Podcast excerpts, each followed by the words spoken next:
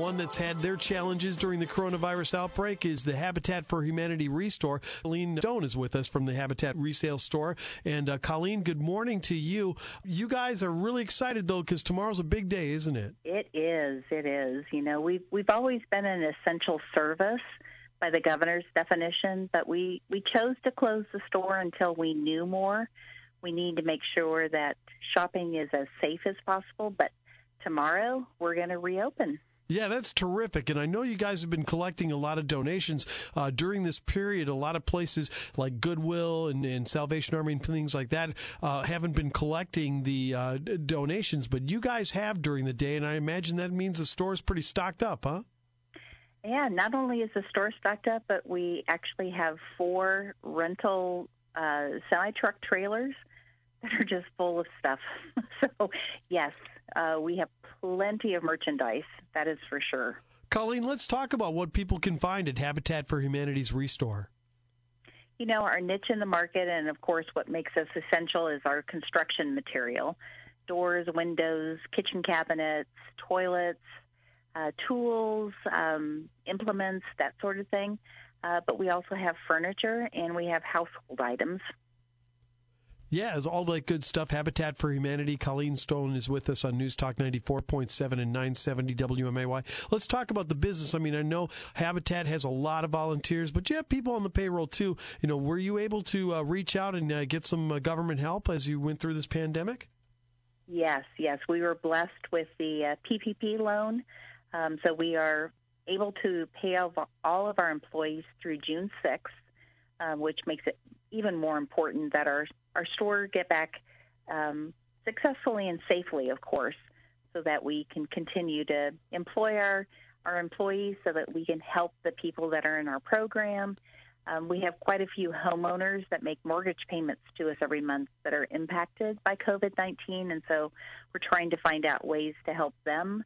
Um, so we do have a lot going on. Boy, and, and, a lot of encompassing in all of that too. Uh, let's get back to the restore and the opening, so to speak. Uh, you know, what are going to be the hours for the restore? Are they going to be changed at all, or is it still going to be just the normal hours that you guys have? You know, we're going to close an hour early every night to sanitize the store, to clean and sanitize and get it ready for the next day. Uh, we do clean and sanitize items as they come in and they're placed on the floor.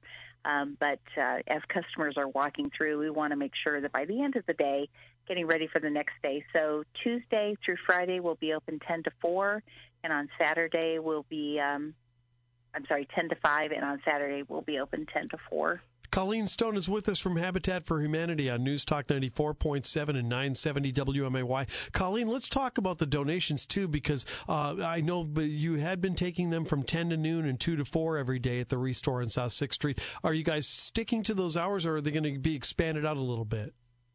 Um, we'll match our store hours with the, the, the donation center. So um, 10 to 5 Tuesday through Friday and 10 to 4 on Saturday. Um, we are not offering home pickup at this point. Um, we really don't think that that is safe for people to do. So um, we're hesitating on that, but drop-off donations we welcome. Colleen, now what uh, kind of donations are you looking for? I mean, we know about hand tools and things like that, but give us the full rundown. What are some of the things that Habitat for Humanity can use for the restore? You know, we're looking now for more of the spring type projects so, you know, people are doing home renovations as they are home either furloughed or, you know, spending their time. So doors, windows, all of the construction material.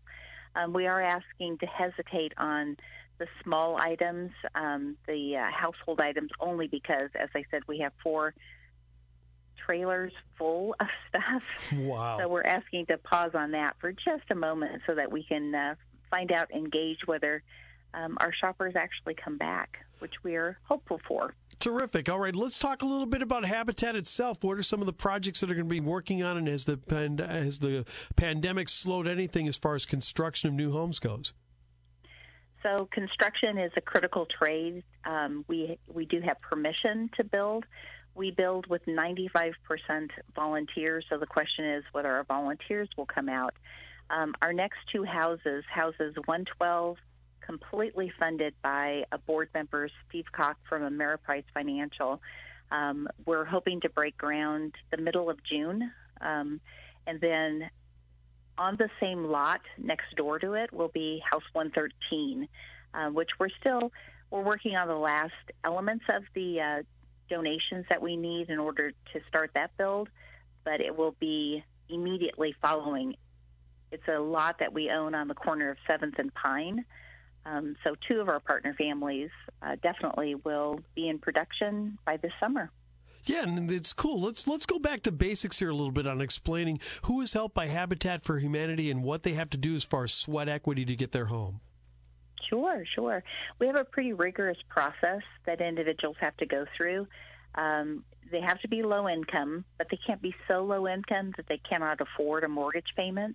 They have to pay us back for the value of the house, plus they have to pay for their real estate and taxes every month. So they've got to be gainfully employed. We work with them on their credit reporting. Um, individuals apply for the program. Once they're accepted, they're vetted financially. They're um, interviewed to make sure they'll be good partners to us in the community. They have 250 sweat equity hours they have to complete before they can purchase their house from us. Uh, we have five people that are in our program, five families that are in our program right now. All of them have done their initial hours they need to in order for us to start constructing their house as soon as we have the funds raised. Once they purchase the house, they have a zero interest mortgage that they pay to us over 20, 25, 30 years, um, and they become homeowners just like you and I are. Wow, very cool. Colleen Stone is with us from Habitat for Humanity. No, what I love about your group too is that to volunteer, even if you just want to volunteer, you don't really need a house, but you want to learn some skills. You guys are willing to teach volunteers uh, valuable skills that they can learn for their own remodeling projects. Uh, am I wrong about that, or? No, you're absolutely right. As a matter of fact, when I was hired by Habitat six years ago, I wanted to make sure the board understood I know nothing about construction. Um, that's not my forte. We have a great construction manager, Josh Phillips, and just an absolutely wonderful crew of volunteers that are our leaders. And yes, you learn as you go along. Um, I am proud to say, as of today, I know how to hang drywall. Not oh, going to say I particularly like doing it, but nobody likes hanging drywall, Kelly. Nobody does. I I know how to do it at least. So um, I, I definitely have construction skills at this point, but of course that's not my job at Habitat. But yes, we invite all types of uh, individuals out um, to learn skills. If you want to help out and you don't particularly want to put a hammer in your hand, we have other things on the job site such as uh, we provide food for our volunteers who work all day long. Um, we have safety people that will go around and check to make sure that the nails are picked up and that you know people don't have electrical cords wrapped around their leg as they're on a ladder. Um, sign-ins for volunteers, making sure they've got their waivers and they, they understand what we're working on that day. So there's a lot of opportunity beyond just building, putting a hammer in your hand of how we use volunteers. Super. Habitat for Humanity. Shop the Restore. You can start doing that tomorrow and more. And Colleen, if anybody wants to find out more about Habitat for Humanity, where can they go? Uh, call us at 523-2710. You can visit our website, habitatsangamon.com, um, or you can email us. All of our email addresses are on our website. Uh, we'd love to find a way to engage you. Good luck with the grand reopening tomorrow, Colleen. That's great. Thanks, Chris.